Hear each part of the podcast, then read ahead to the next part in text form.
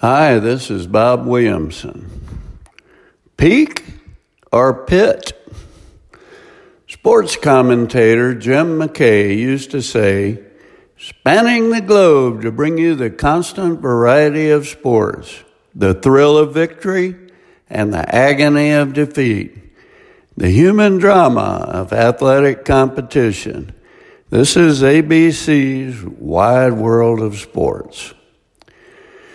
Watching the aftermath of the Super Bowl this year, it's easy to see what McKay was talking about.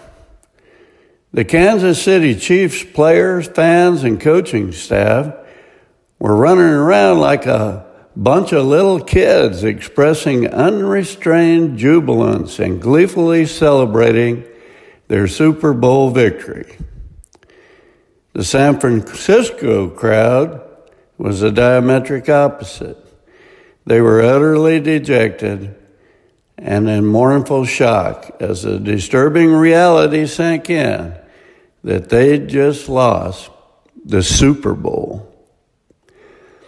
Ah, such is life.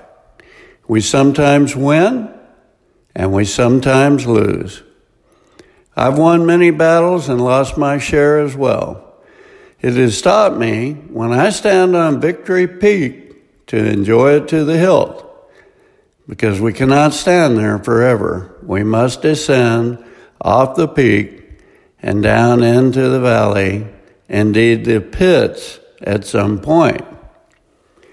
I used to own a mail order company, and one day we received an extraordinary amount of money from UPS for the COD orders we'd sent out. I was acting giddy about it and celebrating our good fortune. And my right hand man looked somberly at me and said, Yeah, but tomorrow we probably won't receive much of anything. I told him that when we stand on the peak, we should enjoy it to the hilt and bask in the goodness of its shining light and warmth. I went on to tell him there'd be plenty of time to be a sourpuss when we actually descended into that valley that he mentioned. It'd be tantamount to someone on the Kansas City Chiefs running over to the coach as he was celebrating the Super Bowl win and telling him how difficult it'd be to win another Super Bowl next year instead of joining in the celebration of the evening. Life consists of valleys and peaks. There is no doubt that we will taste both.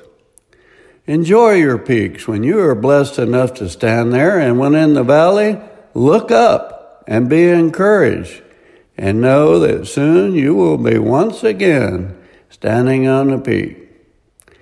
I once heard an evangelist say concerning prison ministry that this type of ministry is so effective because the inmates have sunken so low that they have nowhere to look but up.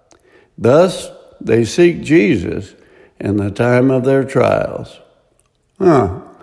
Do you suppose God allows trials in our life to provide incentive to turn to Him during the dark hours?